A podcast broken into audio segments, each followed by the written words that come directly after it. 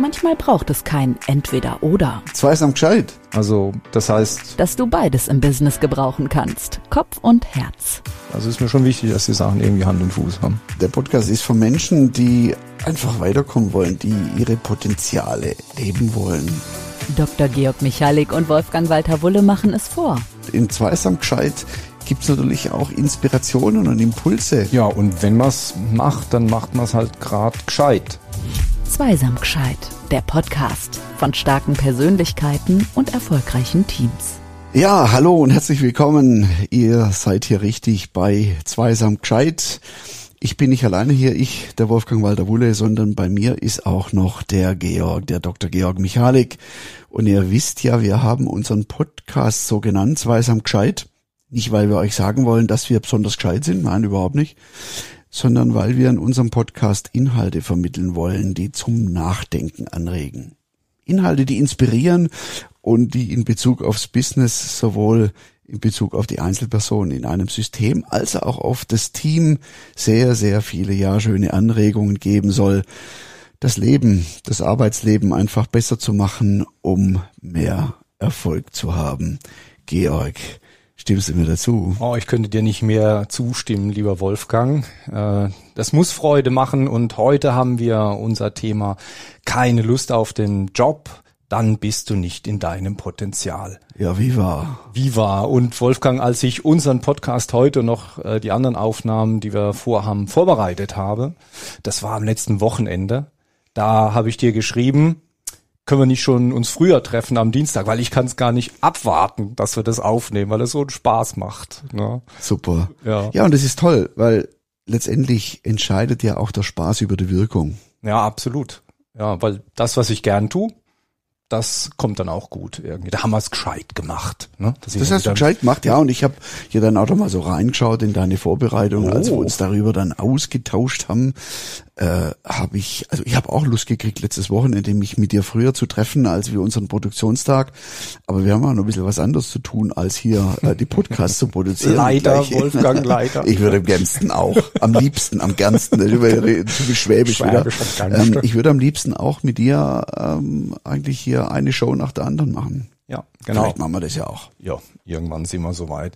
Und was ich mich da gefragt habe bei dem Thema ähm, keine Lust auf den Job, nicht im Potenzial sein oder umgekehrt formuliert, positiv formuliert, im Potenzial sein, eben diese Lust, die wir ja auch verspüren, wenn wir unsere Arbeit machen, wenn wir uns vorbereiten auf die Podcasts oder auch auf unsere anderen Mandate und Jobs, die wir so machen.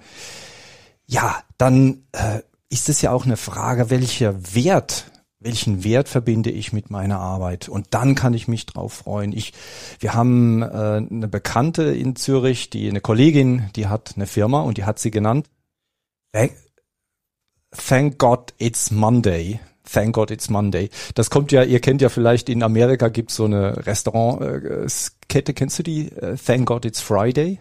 Nein. Ah ja, die gibt es so, so eine so eine Kette, so eine ist recht gut das, äh, schön Burger und Bier und die heißt Thank God It's Friday, weil die Leute da sich hin freuen drauf, schon die ganze Woche Arbeit zu Ende und dann können wir da ähm, endlich sausen und Thank God It's Friday. Und sie hat es genannt Thank God It's Monday, weil ja, das ist so toll, wenn man sich freuen kann, dass die Arbeit wieder losgeht. Und was für mich so ein Kerngedanke ist, wo ich auch immer hingestrebt habe, war, äh, ja, also ich meine, ja, der, der produktivste Teil unseres Lebens ähm, ist von morgens bis abends und nicht in der Freizeit und nicht, wenn wir schlafen, sondern dann, wenn wir arbeiten. Von daher ist es ja so wichtig.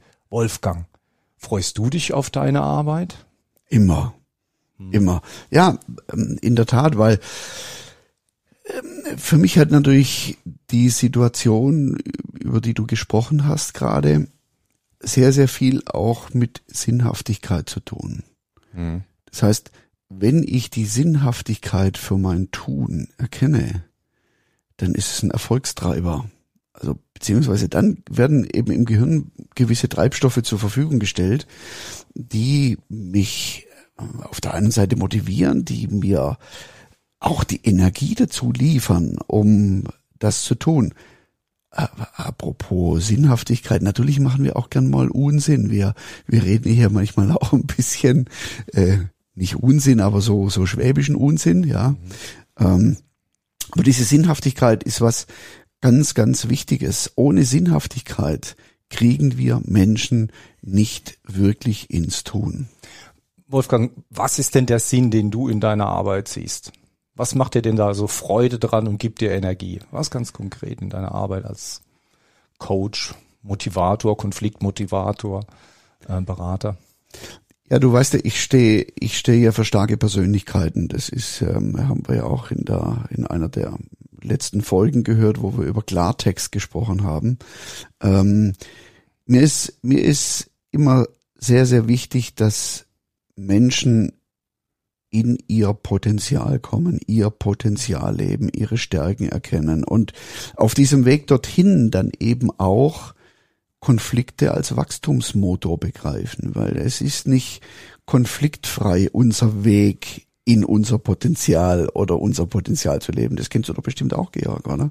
Oder lief bei dir immer alles glatt und alles super und alles spaßig, äh, bis du dann irgendwann genau dort warst, wo du heute bist, nämlich dass du einfach nur Freude hast. Ich habe ja angefangen mit einer Banklehre. Also ich bin gelernter Bankkaufmann. Wusstest du das? Ja, das habe ich schon gemeint. Ich habe das befürchtet, weil mit Struktur und Ordnung ja. und alles muss äh, ja. So. Aber so so weit kann es damit nicht her sein, weil in der Banklehre, da war ich der Lehrling, der am kürzesten in der Kasse war. Also in der Barkasse. weil die, die, Lehrlinge werden gern genutzt, in die Kasse zu schicken, ja, und dann äh, können sie da aushelfen, da gibt's nie genug Leute. Bei mir war also nie länger als eine Woche, weil die haben jeden Abend die Differenzen gesucht, da haben fünf Mark, das war noch die Marktzeit, da haben noch fünf Mark gefehlt, da zehn Pfennig und dann saß die ganze Crew da und hat den ganzen Abend die Differenzen gesucht, das werde ich nie vergessen. Da war ich auf jeden Fall nicht an der richtigen Stelle, weil ich sehe zwar Strukturen, aber ich bin nicht so, wie sagt man im Schwäbischen, so ein Dipfeli-Scheißer. Dipfeli-Scheißer. das bin ich eben. Also ihr hört, ihr hört, der Georg ist nicht wirklich Schwabe, der ist ja Badener. Naja, ja, Kurpfälzer, ja, wenn man ganz Kur, genau. Kurpfälzer aus Mannheim, genau. Ähm, deswegen übersetzt es dann immer ins Schwäbische.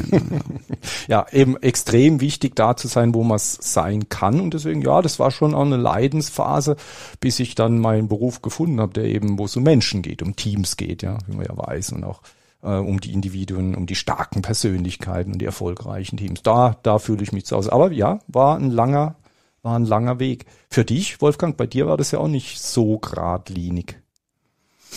Nein, natürlich nicht. Also ähm, ich habe ja sehr, sehr viel auch mit dem Thema Konflikte ähm, immer wieder auch zu tun gehabt, äh, jobmäßig auch und wurde dann auch immer um Rat gefragt und dann immer Ratschläge erteilt und habe dann natürlich auch gewusst, Ratschläge sind auch Schläge mhm. oder können auch Schläge sein. Und damals, als ich noch mein Unternehmen in Deutschland hatte, war ich sozusagen, meine Mitarbeitenden haben immer gesagt, ich war ja im Vertrieb tätig, im Modevertrieb und meine Mitarbeiter haben immer gesagt, du bist unser Kummeronkel. Ähm, wenn wir merken, dass, dass die Menschen irgendwo ihre Themen haben, dann ähm, schicken wir sie zu dir, dann hast du Zeit für sie und wir machen den Rest hier der Agentur. Und ich habe dann irgendwann gemerkt, ich muss da auch die Verantwortung ähm, dafür übernehmen und mein mein Mindset, mein Selbstbild ähm, letztendlich ist auch dafür verantwortlich. Äh, und dafür muss ich Verantwortung übernehmen für mein Selbstbild. Mhm. Und Verantwortung, das äh, klingt ja immer nach viel Last auf den Schultern. Ne? Ja, will man überhaupt die Verantwortung übernehmen? Wie, wie ging es dir da, als du das gespürt hast? Weißt du, diese Verantwortungen auf den Schultern, klar, dann haben wir natürlich mal Rückenschmerzen, fragen uns, haben wir uns zu wenig bewegt und so weiter. Ja, das mhm. liegt eben sehr, sehr oft genau an den Dingen, dass wir zu viel auf den Schultern tragen, ähm, emotional, ähm, und sich das dann über Rückenschmerzen auswirken kann, indem unsere Haltung, mhm. unsere innere Haltung dann eben nicht mit der äußeren Haltung übereinstimmt mhm. und unsere innere Haltung sich dann auf unsere äußere Haltung mhm. überträgt. Und das hat eben sehr, sehr viel mit dem Mindset zu tun und da habe ich mir natürlich schon die Fragen gestellt, obwohl ich natürlich äh, damals noch nicht das Wissen hatte, hatte, das ich heute habe durch die ganzen Ausbildungen und durch das Studium der kognitiven Neurowissenschaften, was mir dann sehr, sehr viel noch an Gedanken gebracht hat. Und ich möchte da auch, auch gleich mal einen, einen kurzen Buchtipp loswerden äh, von der, von der Carol Dweck. Carol Dweck ist eine amerikanische Wissenschaftlerin, die eben genau über das Thema Mindset forscht. Selbstbild. geforscht hat. Wie ist mein Selbstbild und ähm, wie unser Denken letztendlich Erfolge oder Niederlagen bewirkt. Und da habe ich dann auch erkannt, auf den Punkt. Wenn wir die Sinnhaftigkeit für unser Tun nicht haben, dann werden wir auch diese Veränderung, die unter Umständen schmerzhaft ist, nicht vollziehen wollen. Und da hat eben sehr, sehr viel dieses Selbstbild noch zu tun, komme ich aber gerne nachher nochmal drauf zurück. Ich würde es gerne dich nochmal fragen, als du dann in dieser Bankgeschichte warst und dann da ja auch gearbeitet hast und wie war denn, wie war denn, als du gemerkt hast, hey, das ist eigentlich gar nicht meins. Was hast du da gemacht? Ja, dann habe ich mir gedacht, ja, wie soll das so weitergehen? Und da war ich ja noch jung, ne, Anfang 20. Und will ich das mein ganzes Leben lang so weiterführen? Ja. Äh. Ja. ja. Und ich glaube, das war eine ganz gute Frage. Ich habe es auch, glaube ja, ja, ich habe dann nochmal überlegt, was zu studieren, was nicht so richtig zu mir gepasst hat. Aber irgendwann durch Zufälle und so aufs Richtige gestoßen. Was mir aber mehr aufgefallen ist später, als ich dann im Beruf stand, wie viele Menschen dazu kommen, dass sie ähm, arbeiten gehen und es scheint die, die Verantwortung, die Last, die du beschrieben hast, auf ihren Schultern tragen, also gebückt zur Arbeit kommen, ähm, nicht wirklich happy sind, äh, in der Kaffeepause sich, das kennt ihr wahrscheinlich auch, ja, so mal richtig ausheulen und warum der nicht gut macht, warum der nicht gut macht. Und ich frage mich dann schon auch, also Verantwortung für äh, für, für, wer ist denn jetzt hier eigentlich in der Verantwortung? Die anderen, die ich dafür darin sehe oder ich selber? Und äh, ich war ja, weißt du, wie du auch im, im Bereich Führungskräfteentwicklung sind wir ja tätig, war ich viele Jahre tätig und da bin ich mal auf ein Zitat gestoßen von einem amerikanischen Management-Lehrer, der sagte, im Prinzip hast du wenn du unzufrieden bist mit deinem Leben und mit, mit der Rolle, in der du bist, hast du drei Möglichkeiten. Entweder du magst es oder du veränderst es oder du gehst woanders hin. Also er sagte, love it, change it or leave it. Ja, also entweder du findest dich damit ab und suchst die guten äh, ähm, Aspekte da drin, oder du veränderst es, oder du musst gehen. Es gibt gar keinen vierten Weg. Das, das sind die die vier Wege, die wir die wir haben in dem in dem Bereich. Wieso vier? Äh, drei, sorry, habe mich verzählt. Ah. Ja. Naja, das ist, äh, also das, jetzt ist mir das mit der Bank klar. Ja, genau, ja, eben, genau. Das, das, das sind, total man klar. muss das große ja, Ganze ja, sehen. Genau, genau. Übrigens zu dieser Carol Dweck, ich nehme gerade mal dein du, Buch, ähm, weil ich, die wollen das ja. Äh, sorry, wenn ich dir jetzt ähm, da kurz ins Wort fall, aber das, was du gerade gesagt hast, das würde ich gerne noch mit einem Zielsicher hinterlegen. Das ist mir echt jetzt ein Zielsicher wert. Zielsicher. Wenn ihr was verändern wollt und ihr merkt, hey, ich bin nicht in meinem Potenzial und mir macht mein Job keine richtige Lust, dann übernimmt die Verantwortung, etwas zu verändern. Das heißt, genau zu hinterfragen, was kann ich daran lieben lernen? Was kann ich ändern, um es vielleicht lieben zu lernen? Oder ich muss es verlassen dann muss ich gehen. Und dann muss ich auch den Mut haben, wirklich die Verantwortung dafür zu übernehmen. Und das ist vollkommen egal, Leute, ob das jetzt im Privaten ist oder im Job ist. Das ist überall wichtig. Ich komme nochmal auf die Carol Dweck zurück, weil das erste, was ich mich jetzt frage, wie schreibt man die eigentlich, dass ich das finde? Und die Carol, kann man sich vorstellen, Dweck schreibt sich wie weg mit dem D davor, wie es Weckle mit dem D ist Dweckle sozusagen. Stweckle. Stweckle, gell? Genau, Karl. Karl Dweck. Karl Dweck. Karl genau. Dweck, genau. Ja. ja, und was sie ja sagt mit dem Selbstbild, also wer bin ich?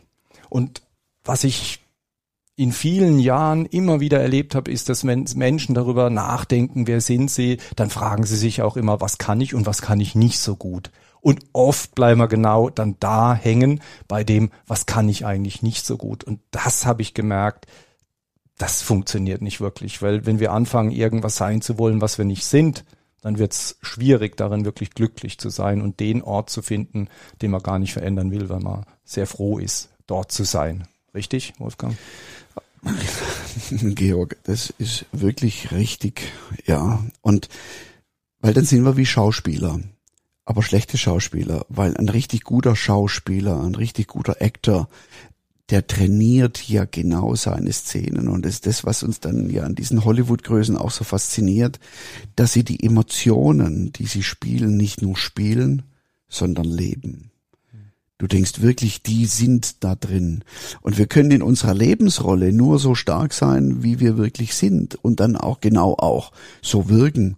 Weil wenn wir wirken wollen, wie wir gar nicht sind, das funktioniert nicht. Und das spürt auch das Umfeld und es nimmt auch das Umfeld wahr. Und wir haben, ich habe ja hier mit, ähm, mit, ich darf Gott sei Dank mit sehr, sehr vielen Persönlichkeiten arbeiten, die ihre Persönlichkeit noch stärker kennenlernen wollen, noch tiefer kennenlernen wollen. Und wir haben ja ähm, diese diese Aquilas Potenzialeinschätzung, kurz APE genannt. Ähm, die Ape, äh, auch ein schönes, ein schöner Analog zu der Ape in Italien, zu diesem kleinen Knattermobil, Aha, äh, das da ja immer in Italien mhm. rumfährt, die Ape, dieses Dreirad. Mhm. Und das knattert ja, weil es ja diesen, diesen Dreitakter-Motor hat, äh, oder Zweitakter, Zweitakter. Ähm, und das ist richtig, ähm, das ist voll in, in, in, in, in der Kraft drin. Da knattert's auch da bei dir, bei deinem Apel. Bei der Ape, da knattert's auch. Ähm, und da spielt auch die Carol Dweck mit dem Selbstbild, mit dem Mindset eine ganz, ganz wichtige Rolle, weil ich oftmals dann von meinen Klienten höre, Mensch, hey, Spitzensportler, Geigenvirtuosen, Elite-Studenten, Karrieremenschen, ja, in der Regel sprechen wir Erfolge den individuellen Begabungen dann von diesen Menschen zu, die die halt besonders begabt sind. Doch dieser Glaube, hey, der ist nicht nur falsch, er hindert auch daran, unser persönliches Fortkommen richtig, richtig äh, voranzutreiben. Und vor allen Dingen schränkt es enorm unser Potenzial ein, weil unsere Gedanken, unsere Denkweisen, die bestimmen unser Leben und wie es vorwärts geht. Und es ist mir jetzt ähm, äh, ganz wichtig, äh, da nochmal auch äh, hinzukommen, dass das Umfeld uns dabei natürlich immer wieder einen Spiegel vorhält. Kennst du, kennst du das auch in deiner Arbeit mit den Teams? So wichtig, dass wir da auch offen für sind, für diese Spiegel. Nur über die Spiegel lernen wir über uns und dein Ape ist so eine Möglichkeit, äh, über sich selber etwas zu erfahren, die eigenen Stärken, die eigene Berufung kennenzulernen. Ich, ich selber, ich arbeite gerne mit dem Stärkenfinder von Clifton Strengths Finder heißt der, gibt's in jeder Sprache. Und auch da wird aufgezeigt, wo sind denn deine starken Felder und die weniger ausgeprägten und die reden davon, was sind deine Talente und ähnlich wie der Pianospieler, den du eben genannt hast, ja. Also äh, auch ein auch ein großer Pianist kommt nicht als Pianist auf die Welt, sondern irgendwie durch Zufälle, wie auch immer, entdeckt er sein Talent. Absolut. Und dann investiert er in dieses Talent. Und trainiert. Und, und trainiert. trainiert. Der Lang Lang zum Beispiel, dieser mhm. weltbekannte Virtuosen-Pianist. Weißt du, wie oft der ein Stück circa übt, spielt, bis es so emotional ankommt und rüberkommt und aus ihm rauskommt. Ja, mehr als hundertmal würde ich schon sagen. Ja, circa 40.000 Mal. 40.000. Da braucht er dann natürlich auch keine Noten mehr, weil er ist dann verbunden mit dem Stück und es fließt aus ihm raus. Und das ist ganz genau das. Also auch wenn wir unsere, unsere, unser Potenzial gefunden haben, müssen wir es trainieren, müssen wir, müssen wir dranbleiben. Und ich, ich möchte nur ein Beispiel bringen. Ich hatte ja auch vor kurzem eine Klientin bei mir ähm, in der Potenzialentwicklung.